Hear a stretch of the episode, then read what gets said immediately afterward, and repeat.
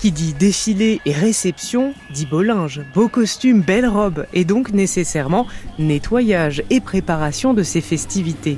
La responsabilité est grande et elle incombe au groupe Lavopro, blanchisserie officielle de l'Armada, lors de la dernière édition et cette année encore.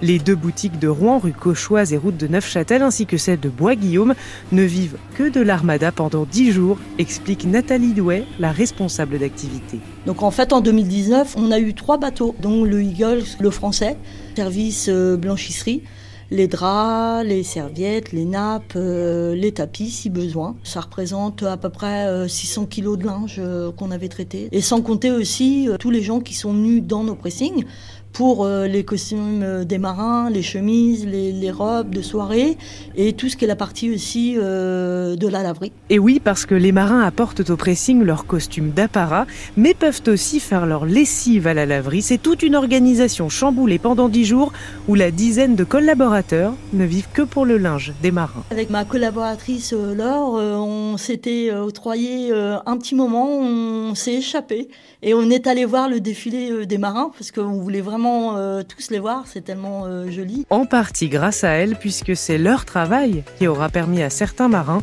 d'avoir un costume impeccable.